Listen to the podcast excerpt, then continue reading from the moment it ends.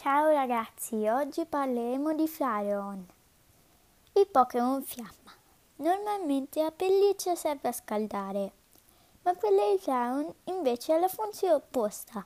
Il Pokémon Fiamma raggiunge temperature fino a 900 gradi centigradi e la criniera gli permette di disperdere il calore in eccesso. Ivi si evolve in Flareon con una pietra focaia. Flareon è di tipo fuoco. Se volete un Flareon dovete proprio curarvi una pietra fucaia, cioè una pietra che fa evolvere i Pokémon di tipo fuoco e quelli che si possono evolvere in un tipo fuoco e un Eevee. Ciao ragazzi, domani o nel prossimo episodio parleremo di Leaf, Leaf.